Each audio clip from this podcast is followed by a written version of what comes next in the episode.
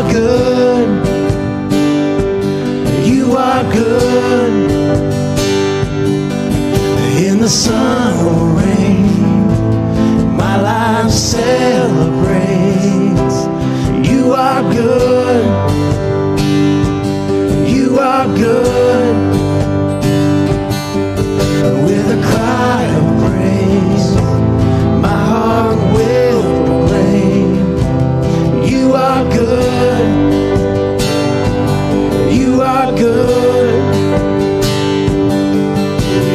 sun or rain, my life celebrates. You are good.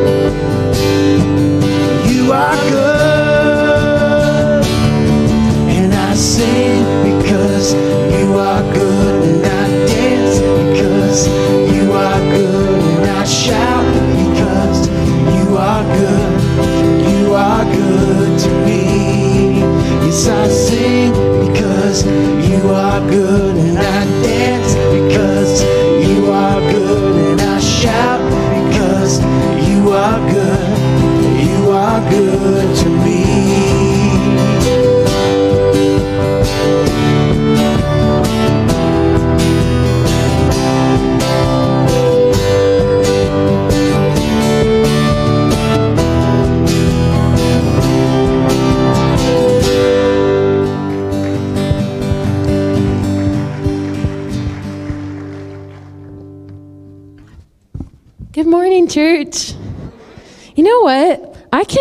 help but say God is good when I look up on those hills in Grants Pass. Anyone else like that?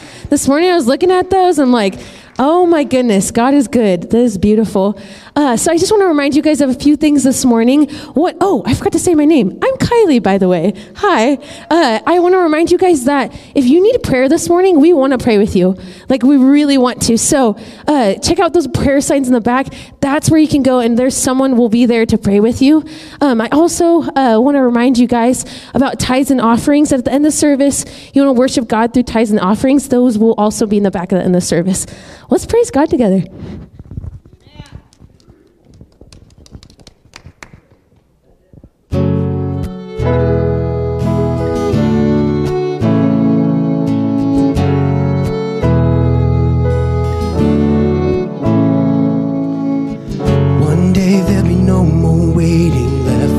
For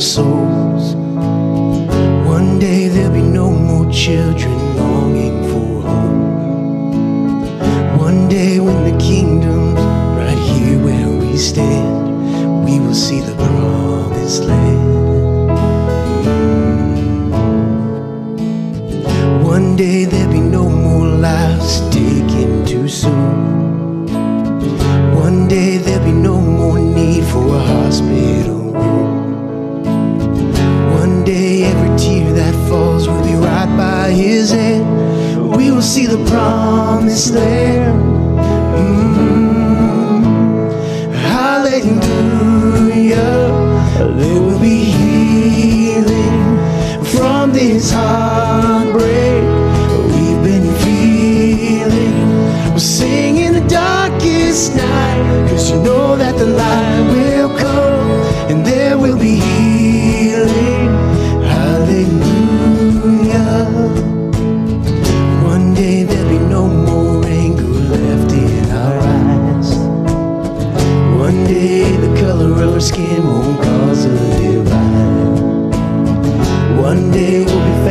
standing hand in hand, we will see the promised land.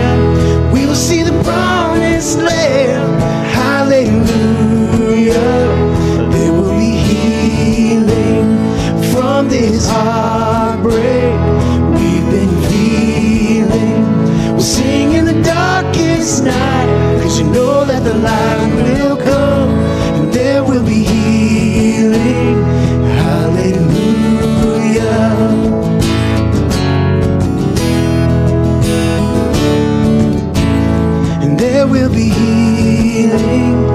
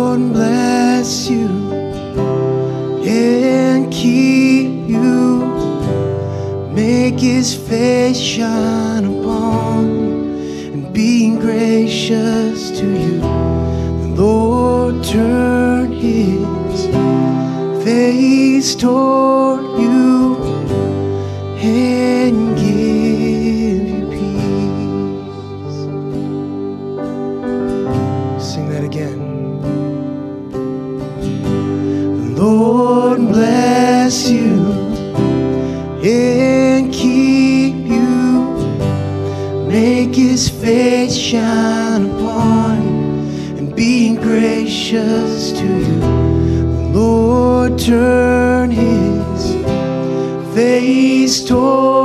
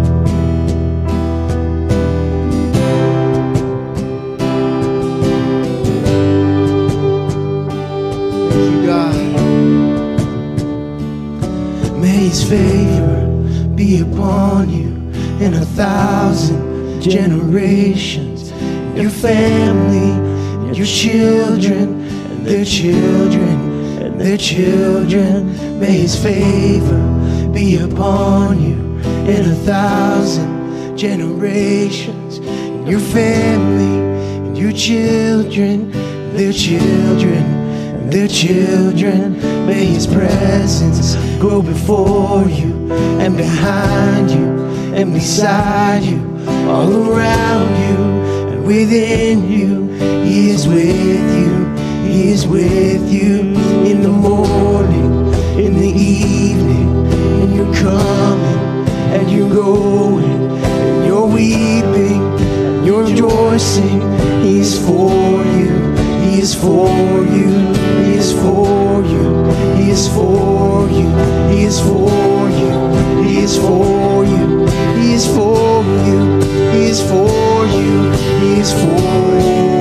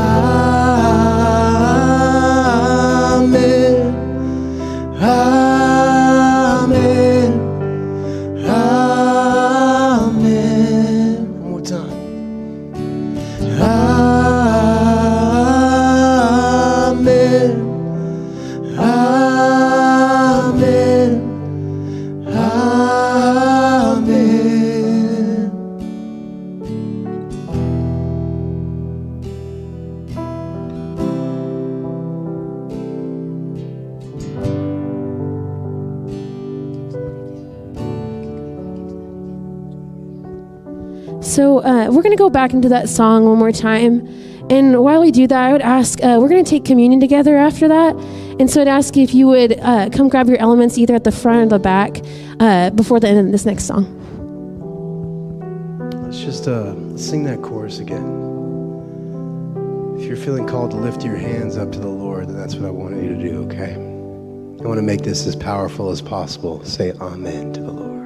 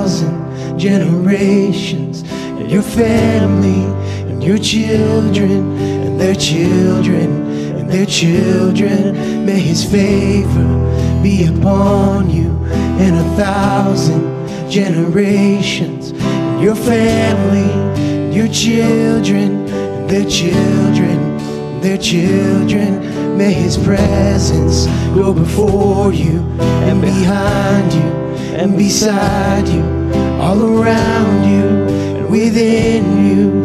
He is with you, he is with you in the morning, in the evening, in your coming and your going, in your weeping and rejoicing. He is for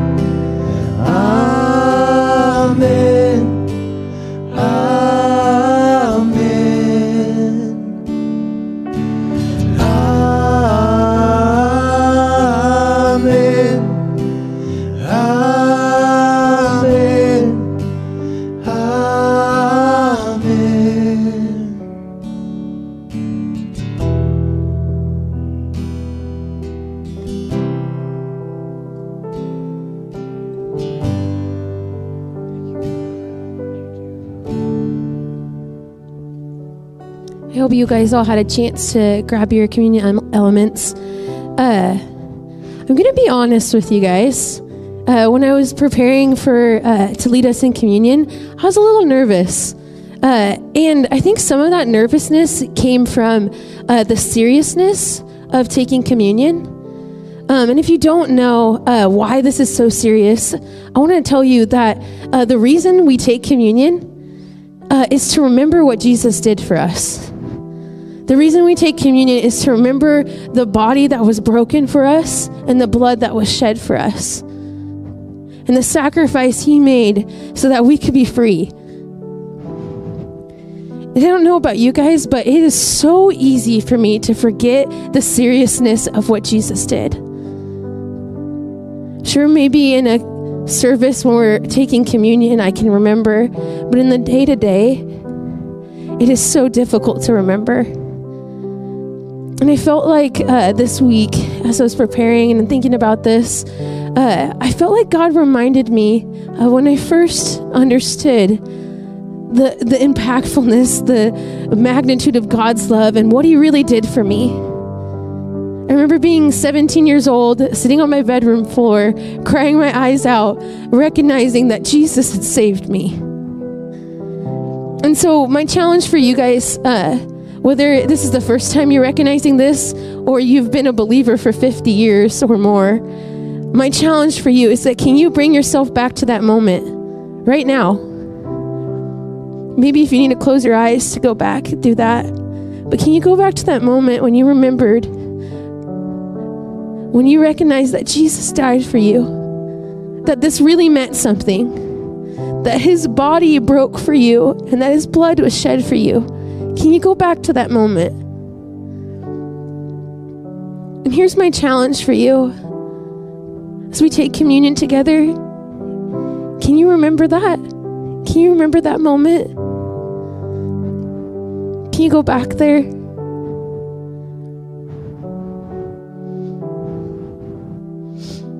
And he took the bread, gave thanks, and broke it, and gave it to them, saying, This is my body, which is given for you.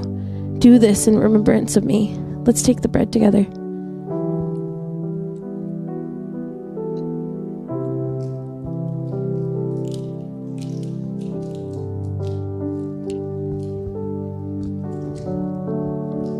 Likewise, he also took the cup after supper, saying, This cup is a new covenant in my blood, which is shed for you. Let's take the juice together.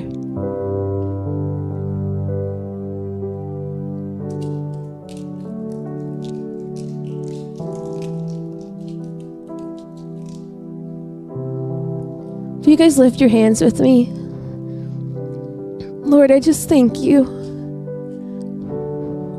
God, I ask right now, God, that you would, God, express to us this deep love that you have for us. God, that you'd help us understand the magnitude of what you did on the cross. God, I recognize our humanness, our forgetfulness.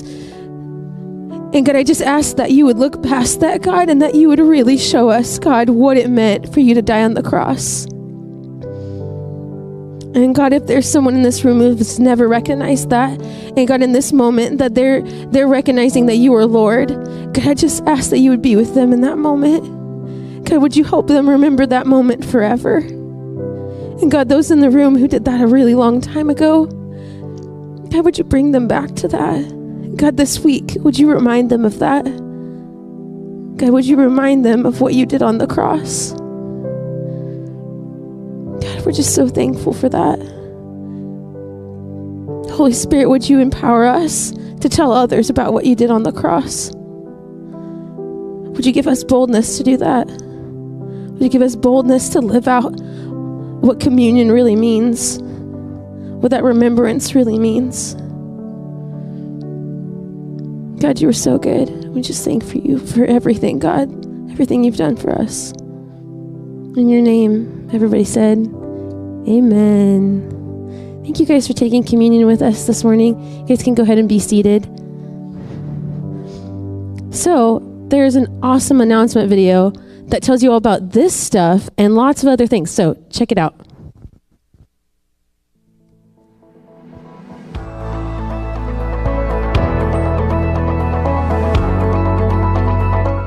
Good morning, Parkway family. I am Carissa, and I am so excited to see you joining us this morning. Whether you're here in person or online, welcome. We would love to get connected with you. You can get connected by using our Connect card. It's available digitally at parkwaycc.com slash connect card. If you're here in person, you'll find a Connect card in one of the pews in front of you. Use this Connect card to give us your information or update information you've already given us, or use this Connect card to get more information about Parkway or a particular ministry that you're interested in. You can also use these Connect cards to submit your prayer requests. We would be honored to pray for you and over you and to celebrate any praise reports you may have. If you came to service prepared to give for your tithes and offerings, you can do that two ways. You can do that online at parkwaycc.com slash give, or you can give it to one of the ushers at the end of service. They'll be standing by the doors on your way out. Hi, my name is Gabe, And hi, I'm Carissa. And welcome to the Battle of the Cribs. We are supporting the Pregnancy Care Center of Grants Pass, Oregon with our Battle of the Cribs challenge. We are challenging you, people of Parkway, to go head to head to see who can bring in the most donations, filling up these cribs.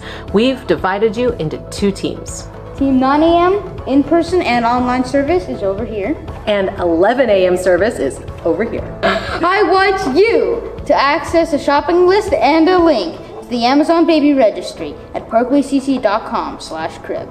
You can also find our baby registry on Amazon by searching for Parkway Christian Center. You can ship them to your address and drop them off in the crib of your team when you arrive at service. Or, if you're unable to drop off your donation in person, you may select the option to have them shipped directly to Parkway. If you are a part of youth group, we are raising money to buy mattresses for these cribs. Because I know you want to lay on that. Bring your money to Wednesday nights. Start gathering your supplies today. You have until Mother's Day on May 9th to drop off all of your donations. May the odds be ever in your favor. Yes. Yay, that was awesome. That was good. Yay! I finally did something right.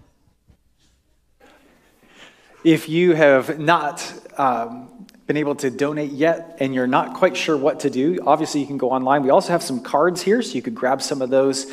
And uh, this is just a huge blessing to uh, moms and families, actually, you know, the kids and dads as well uh, in our community. So uh, thank you for your generous gifts. We've got these things are full. Um, if we were going by volume, you guys got some catching up to do. No, but thank you so much. This has been great. We have a full service, so um, we have uh, some special guests with us, and I'm excited to invite uh, Carol and Bill. Uh, Paris. They have been serving for 35 years now in Japan. And uh, just thank you guys for your uh, being here and for the, the time that you have invested uh, in sharing the gospel and uh, loving people around the world. So we have a little introduction video, and then they'll share some of their story.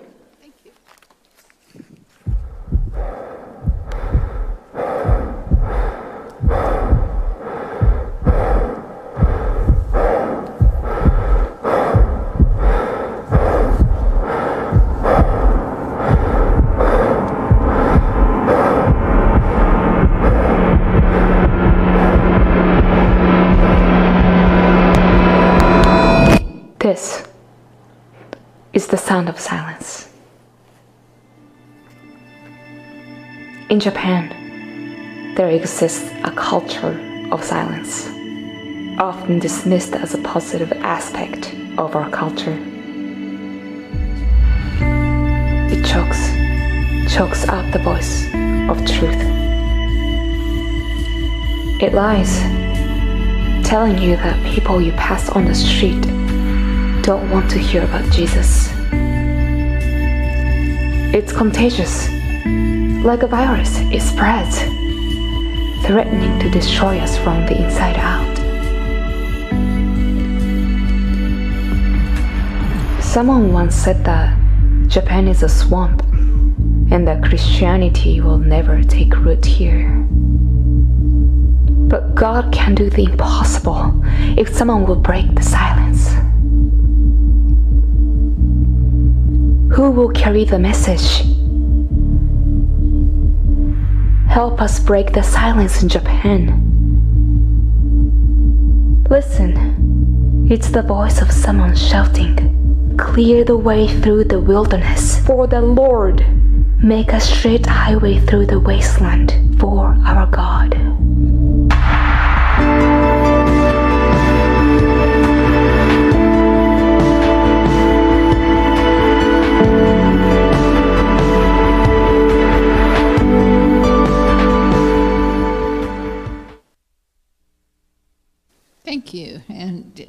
nice to be here with you today. We appreciate you. You are an important part of our ministry and your encouragement and your prayers and your support. So when someone in Japan responds to Jesus, you are part of that. Amen. And you will see your reward in heaven. Hmm. Now, silence may not be what you think of when you think of Japan, a country of 123 million people in a space the size of the state of California. How could that be silent? Three million people go through one train station every day. A little bit more than Grants Pass, right? but it's a silence of the spirit in Japan, it's very important what group you belong to. And the needs of the group, the wishes of the group are what are expressed. But individual needs, not so much. It is embarrassing to the rest of the group if you have a need.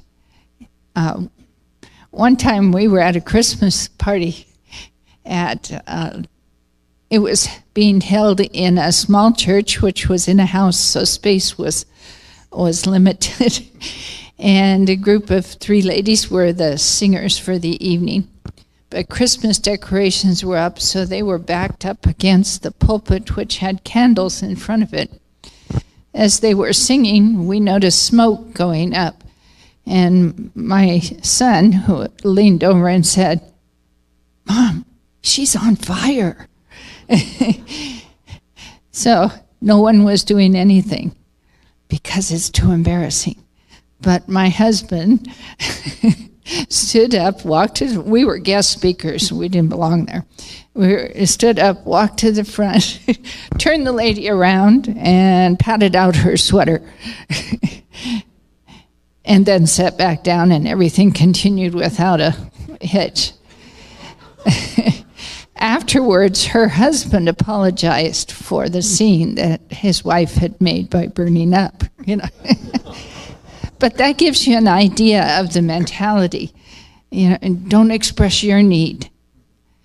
But you know, God made us with a need as individuals, and Jesus died for us as individuals.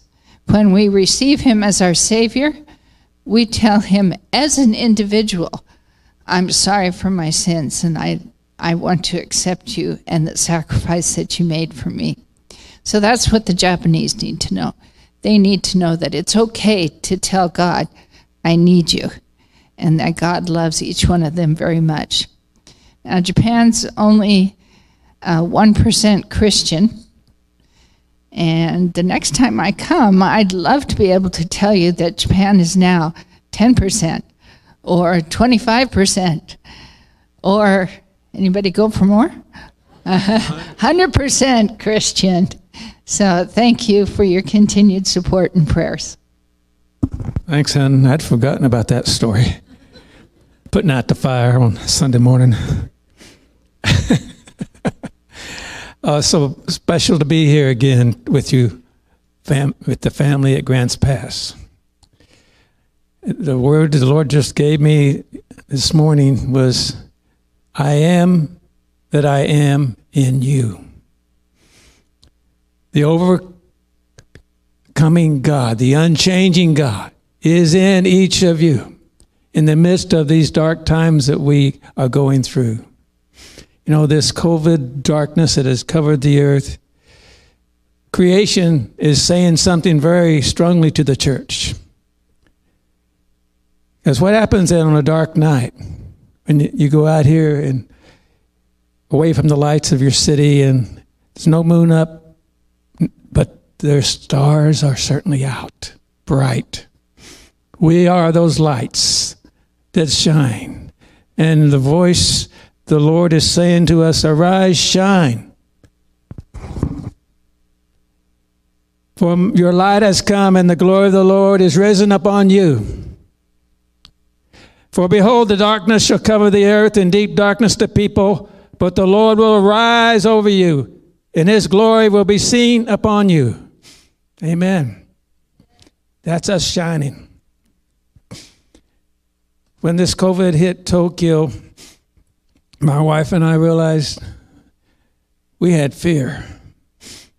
And I'm a man of peace. Uh, I was, I said, Lord, why am I in, in a panic here?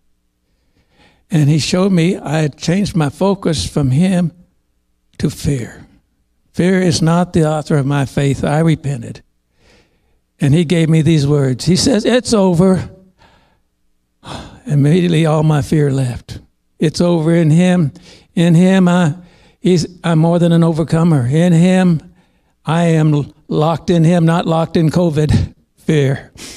The world is pursuing that fear like crazy, but the church does not need to pursue it. We've got the answer. Jesus, the author and finisher of our faith, Prince of Peace, living in us. Amen. Well, another testimony that has happened during this time is that years ago in our house, and I was out mowing the grass. We live on the outskirts of Tokyo.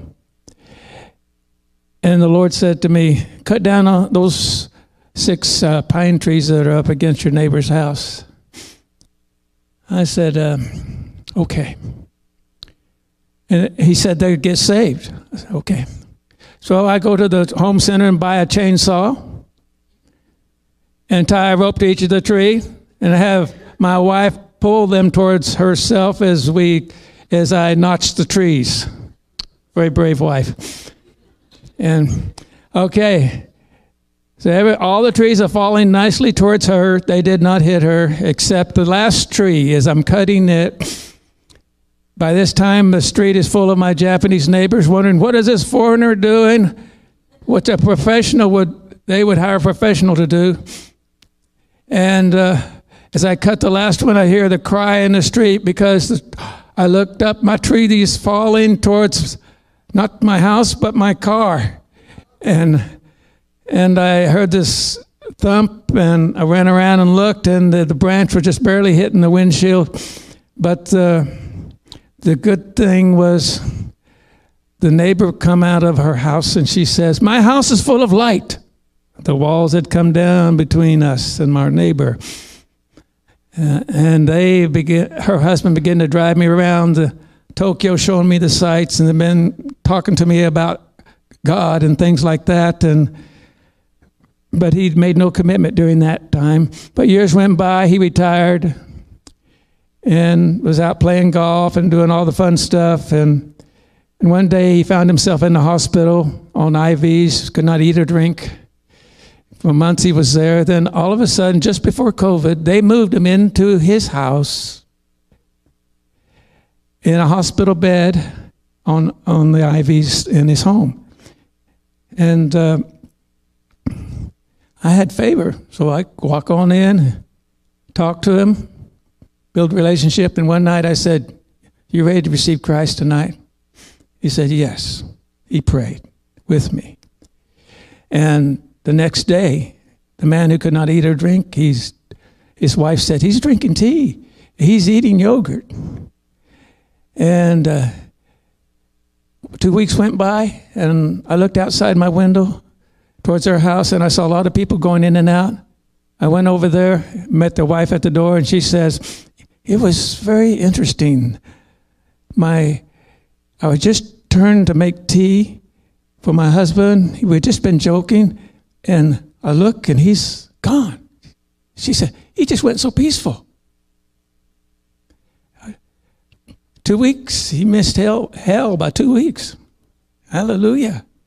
And one Japanese saved is so important. They come one by one. Amen. So uh, we are continually learning things in this COVID time because one day the you know, I've been pastoring as head pastor at International Christian Assembly downtown Tokyo.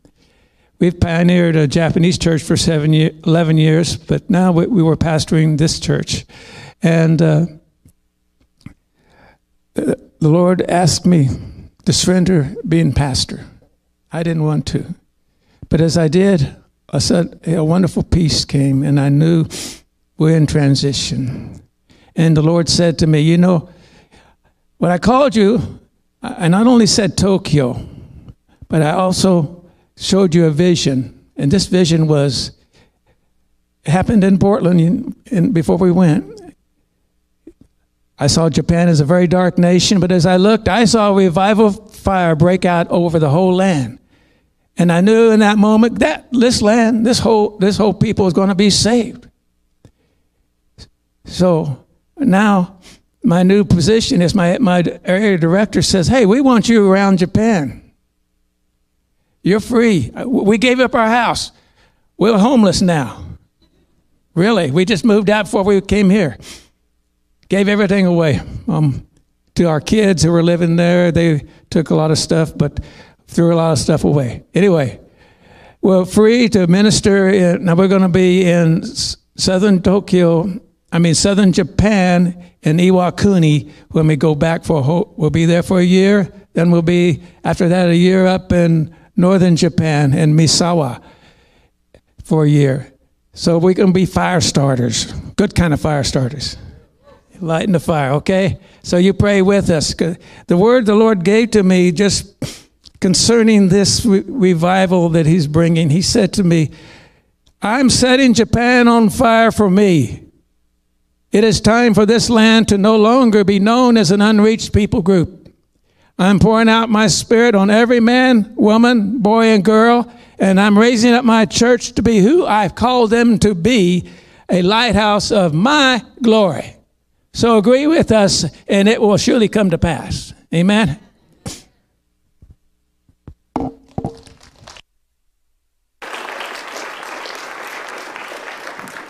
Well, thank you guys for being with us. Uh, I don't know about you, but uh, if you haven't engaged with missions giving at, at a point in your life, uh, this is a great day to start. Um, whether it's five bucks or 500 bucks, uh, that's not the point. The point is engage in what God is doing around the world. And it's amazing to be able to be a part of that and see the gospel go. And then, you know, as he said, be able to be a part of the salvation of many. Um, so thank you guys for coming and for your many, many years of service. And we're just excited. Uh, can you pray with me uh, for them? Lord Jesus, we just pray uh, for the Parises and the work that you have called them to. Uh, we just pray that you would open doors that nothing else could open except for the hand of God. We pray for your blessing upon them.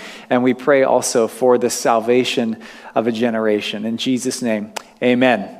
Amen. Thank you guys again. Uh, we are talking about the kingdom of heaven. I have the honor of sharing the word with you this morning.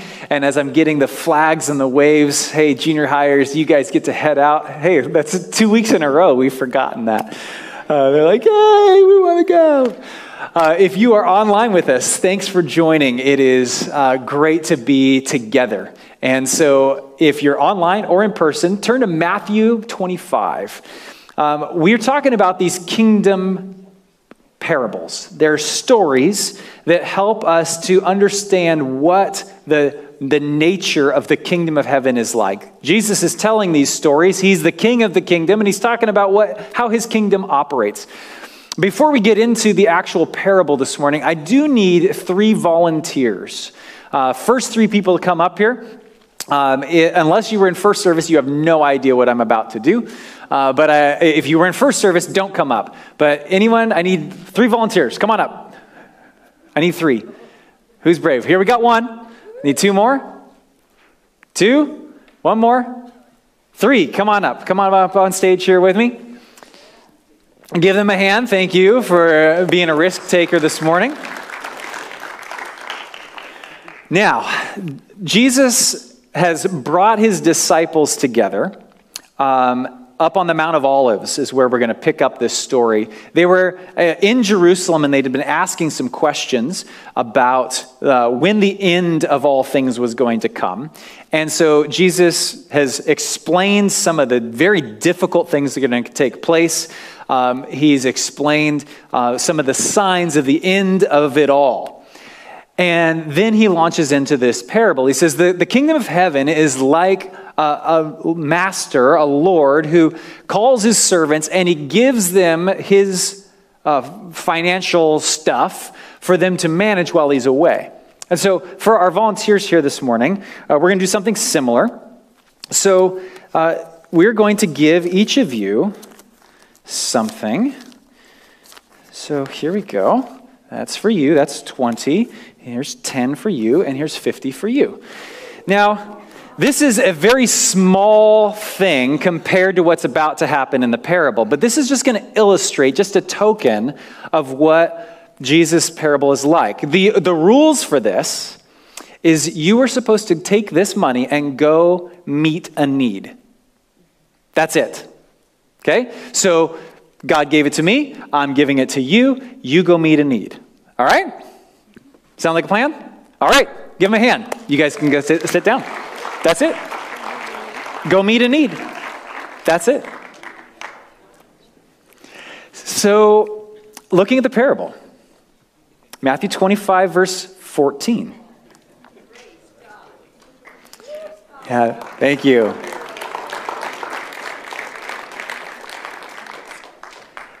For those of you who couldn't see on camera, we had a donation to the Parises, to the people of Japan. May that vision be fulfilled. Matthew 25, verse 14. For the kingdom of heaven is like a man traveling to a far country who called his own servants and delivered his goods to them. And to one he gave five talents, to another two, to another one, to each according to his own ability. And immediately he went on a journey. Then he who had received the five talents went and traded with them and made another five talents. And likewise, he who had received two gained two more also. But he who had received one went and dug in the ground and hid his Lord's money. After a long time, the Lord of those servants came and settled accounts with them. In this story, as I mentioned, Jesus is talking privately with his disciples. But this idea of a talent, we can kind of get confused with because in English we have a word talent and it means like natural abilities, skills, things like that. In this time, talent is the largest monetary uh, qualifying term. Uh, so what would it amount to is be like a bag of silver or a bag of, of gold, you know, some bag of money. Um, based on my research, it looks like equivalent, one talent would be about half a lifetime's wages. So let's do some quick math, right? So take your annual income, you know, get that in your head. Now, just I'm not great at math. So let's say multiply, five is an easy multiplier. So let's say multiply that times 50 and then divide by two. We could multiply by 25, but that's harder to do in your head. multiply by 50, divide by two. Now, that's one talent. The first servant is given five talents, five, so two and a half lifetimes earnings. Now, I also need to take a little aside and make a correction of my sermon a couple of weeks ago. So, a few weeks ago, I was speaking on forgiveness, and this idea of a talent was included. Now, that servant was given 10,000 talents, and I inaccurately equated that to, say, a million dollars. Well, I did the math and realized that was a gross underestimate of what the parable was really talking about. 10,000 talents, 5,000 lifetimes. That, that in that parable, the servant was forgiven a debt of 5,000 lifetimes. That's the forgiveness that you and I have received from God. So I want to make that correction from a few weeks ago. I apologize for not making a, an accurate uh, correlation. In this case, this master is in, entrusting enormous wealth to these three servants. Even the servant who's receiving just one talent, half a lifetime's worth of earnings. The money still belongs to the master, right? And naturally, we can expect that there will be some sort of accounting at the end of this journey, when the master returns, they're going to have to, to, to kind of share here's the books, here's what I did, here, you know, this is a lot of money that they're dealing in. It still belongs to the master. Each is given a certain amount, they'll have to give an account.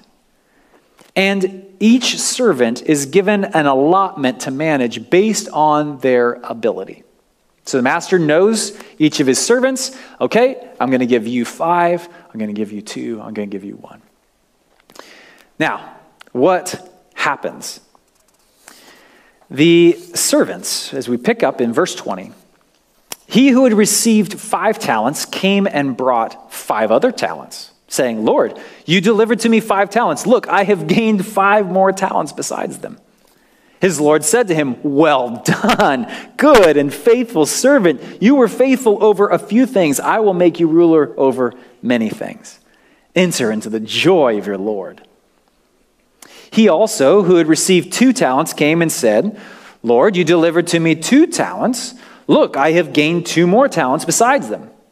His Lord said to him, Well done, good and faithful servant. You've been faithful over a few things. I will make you ruler over many things. Enter into the joy of your Lord. So, as these have received an allotment to manage, we see that faithfulness over a few things equals being entrusted with many things. Well done. Now, notice there wasn't a difference between the five talents or the two talents, the reply. Hey, you gave me five, here's your five, plus here's all the increase. Now, that one who had started with more was not praised greater. They got the same response, right? Than the one who had two. Well done. You were a faithful servant with what I gave you. You, you did well, and enter into the joy of your Lord. Enter into my joy. Man, I am, this is awesome. Hey, let's celebrate together. This takes me to John chapter 15, one of my favorite passages as of the last two years. It's become a new favorite. I have lots of favorites in the Bible, but this is my, my most favorite, favoritist of this year. John 15, 11 is where we'll start, but Jesus has been talking again in a parable term about faithfulness and fruitfulness. He said, I'm the vine, you're the branches. If you abide in me, you remain in me, and my word abides in you, then you'll bear fruit. You're like, stick with me, man. Like, be in me, and I'll be in you. And that's a natural byproduct of relationship with Jesus is fruitfulness. So you can't make fruit apart from me. You can't produce heavenly results apart from me. So stay connected to me, and, and the fruitfulness, fruitfulness will come. So in verse 11, we pick it up. I have told you these things, Jesus is saying, so that you will be filled with my joy. Yes, your joy will overflow. This is my commandment love each other in the same way I've loved you. There's no greater love than to lay down one's life for one's friends. You're my friends if you do what I command. I no longer call you slaves or servants because a master doesn't confide in his slaves.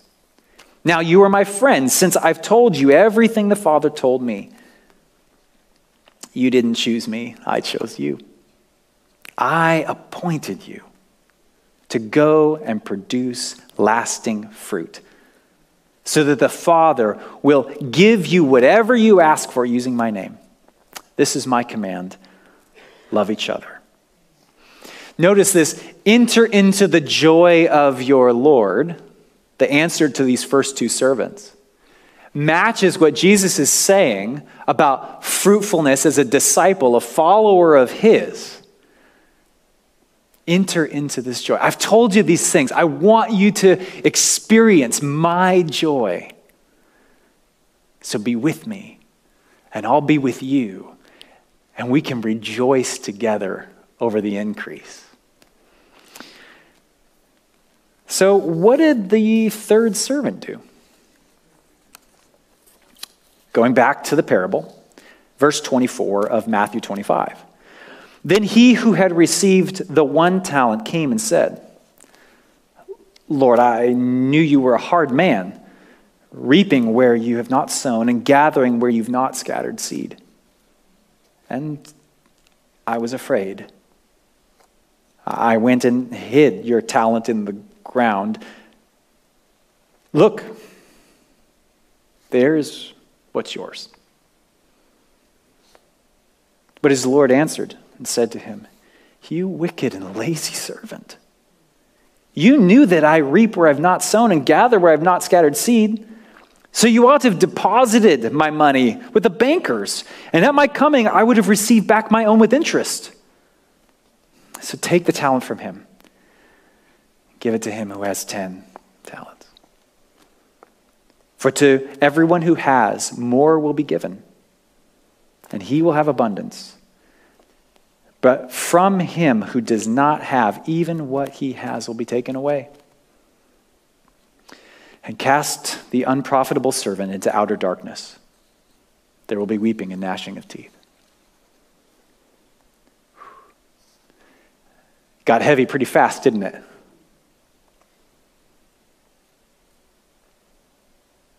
See, I think that that third servant missed the heart of his master.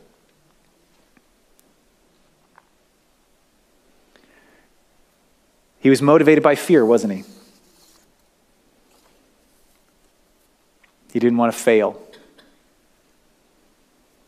So he did nothing. But but remember, this is half a lifetime's wages as the story goes. So this is an enormous amount of money. We can't lose it. And here, I, I, I, knew that you, you do business and, and, you get profit from things you did. I didn't even know you were investing in. And, and so I was afraid of failing. But here, I, I didn't lose any of it. I, it's all here. You could count it if you like. I have it all to give back to you.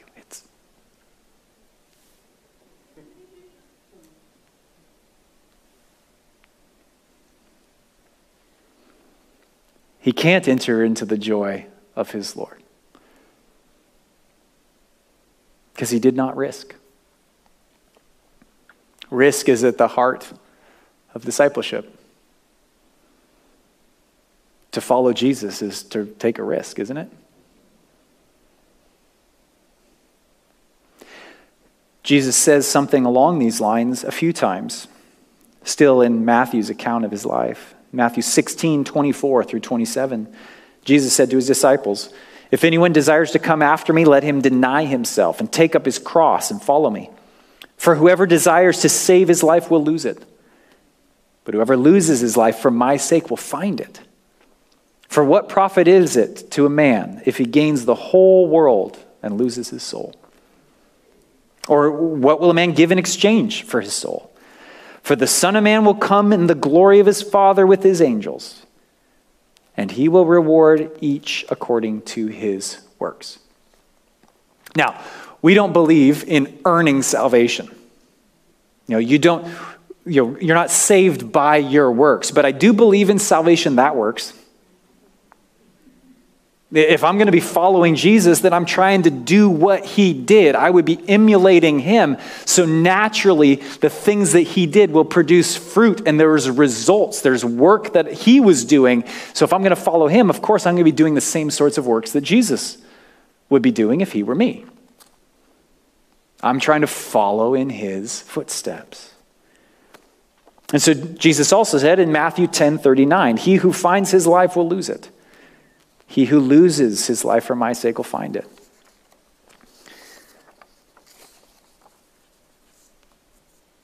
So the point is this be ready for Christ's return. He said he's coming back, and he will. He's gone, as the parable says, he's gone on this journey and he will be returning, and there's a, an accounting. And so, what have you and I been entrusted with? In this interim time as we're waiting for Jesus to come back, what are the things that he has said? Here, I want you to take this of mine and use it. It could be the financial piece. That everything I have belongs to him, right? So God has given us financial resources. Are we investing that in his work?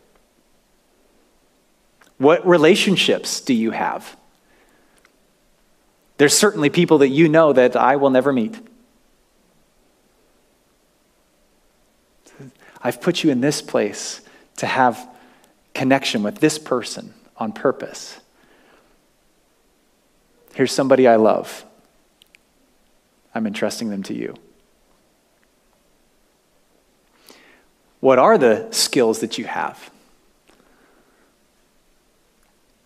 What are the spiritual gifts that He's entrusted to you? All of this could be seen as assets of heaven.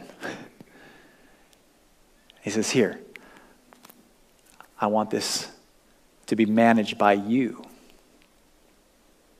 I can't wait to see what you do with it.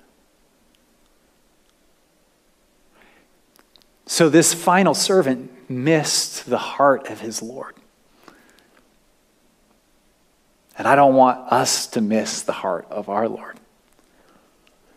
So, what is it that he's calling us to? Readiness, in this case, I think, is actively living and reproducing the gospel.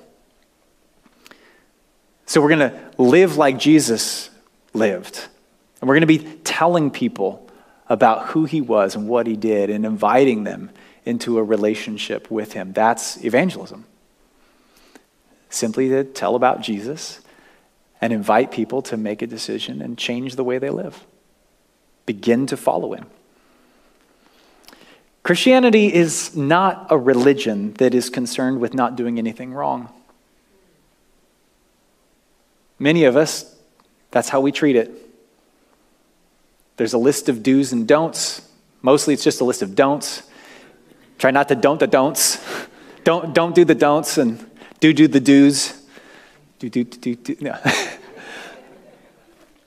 that's, not what, that's not true Christianity. It's not a religion that's just do's and don'ts. It's a relationship, it's a following of Jesus, right? So it's not about not doing anything wrong, it's following Jesus and actively trying to emulate him. Oh, what did he do? I should do that. Now, these talents we've been given,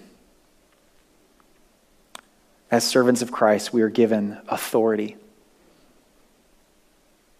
We are entrusted to manage heavenly resources. It is based on our abilities. So he knows where you're at. So, whatever he's entrusted to you, you don't have to worry that he's given you too much or too little. Here you go.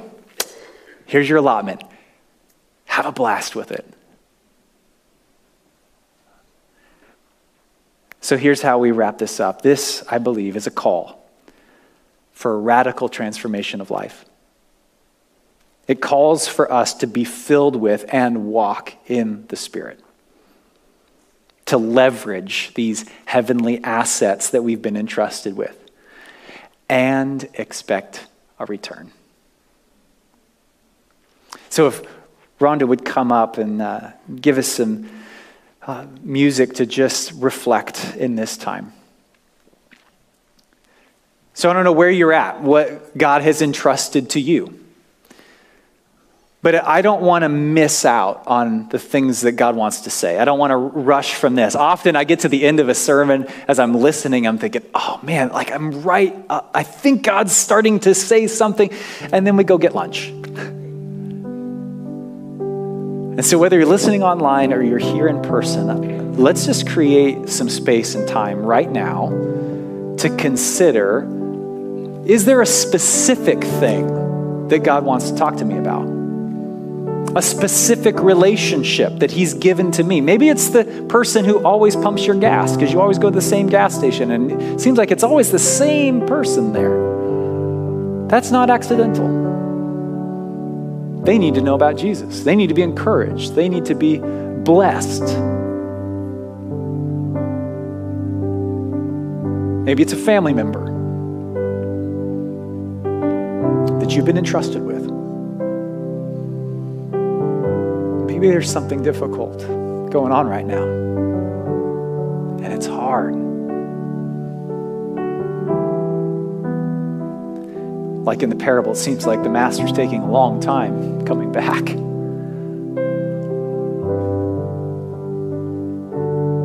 Maybe you are battling fear. And because you're afraid of failing, you've done nothing or at least not done some of those things that you know that God was offering for you to do. So wherever you're at, if you could just close your eyes, we'll just that just blocks out the distractions of things going on around us. And let's pray together. Lord, show us what you've given us. Show us the things that you have intentionally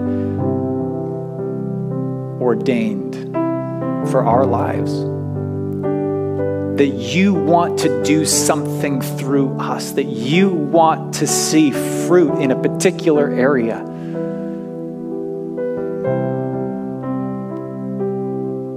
You want us to experience your joy.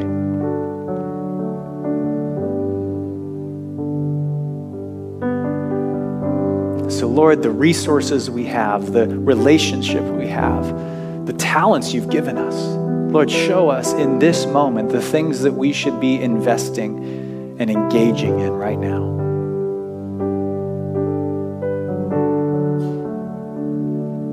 Now, I'd be remiss if I didn't make an invitation. There may be somebody who's listening now who hasn't begun this relationship with Jesus.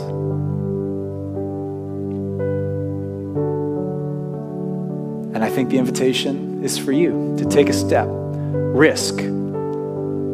Take that first step in following him. If that's you this morning and everybody's got their eyes closed, like, yes, I, that's me. I need to start this following Jesus thing you're talking about. If that's you, if you'd raise your hand, looking around the room.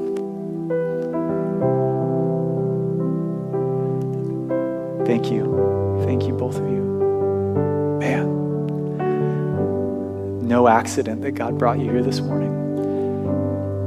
If you're listening online, this could be you. Maybe you're listening live, or maybe you know this was recorded a long time ago. Same message. You can begin relationship with Jesus right now.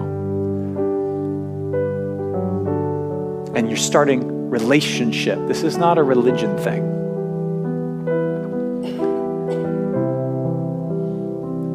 For those who've raised their hand and those who will make decisions to follow you, Lord, we pray that you would fill them with your Holy Spirit because none of us can follow you well. and so we need you to empower us, that your Holy Spirit would be alive in us. And maybe you're here this morning and you've been taking risks, you've been stepping out, and you're feeling beat up, and you're wondering if it's doing any good. Lord, that you would encourage this morning. And maybe you are on that other side. Just realize, yeah, I have kind of stepped back and I'm not not really there right now. And I want to get back. I want to catch up. but what's interesting is Jesus isn't ahead. He's just right here beside us. And all we have to do is turn and acknowledge Him and say, I'm sorry for wandering my own way. If that's you and you just want to rededicate yourself to the Lord and say, Yeah, I want to be in step with you. If that's you, you can just raise your hand as well and we'll pray together. Again, I'm looking around the room. Yeah, yeah, yeah. Uh huh. I see you. Several others. Man. Lord, I'm just so humbled to be a part of what you're doing in people's hearts and lives. And Lord, I too, there are places in my life that I know that I hold back. Lord, we acknowledge our fears. And we ask that you would be our boldness. You would be the one who empowers us. You would be the transformation in us and that we could be connected to you.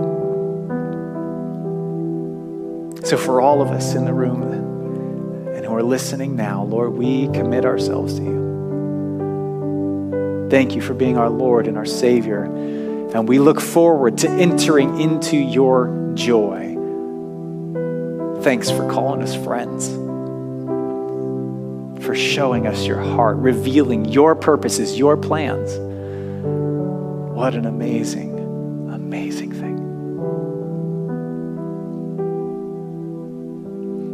So, Lord, as we go out from here, that we will shine brightly like the stars in a dark place. The people could look on us and not see us and give glory to us, but they would see you in us and give glory to you. We pray that your visions, your purposes would come to pass. We pray these things in Jesus' name. Well, go, be a light, in a dark place, you're dismissed.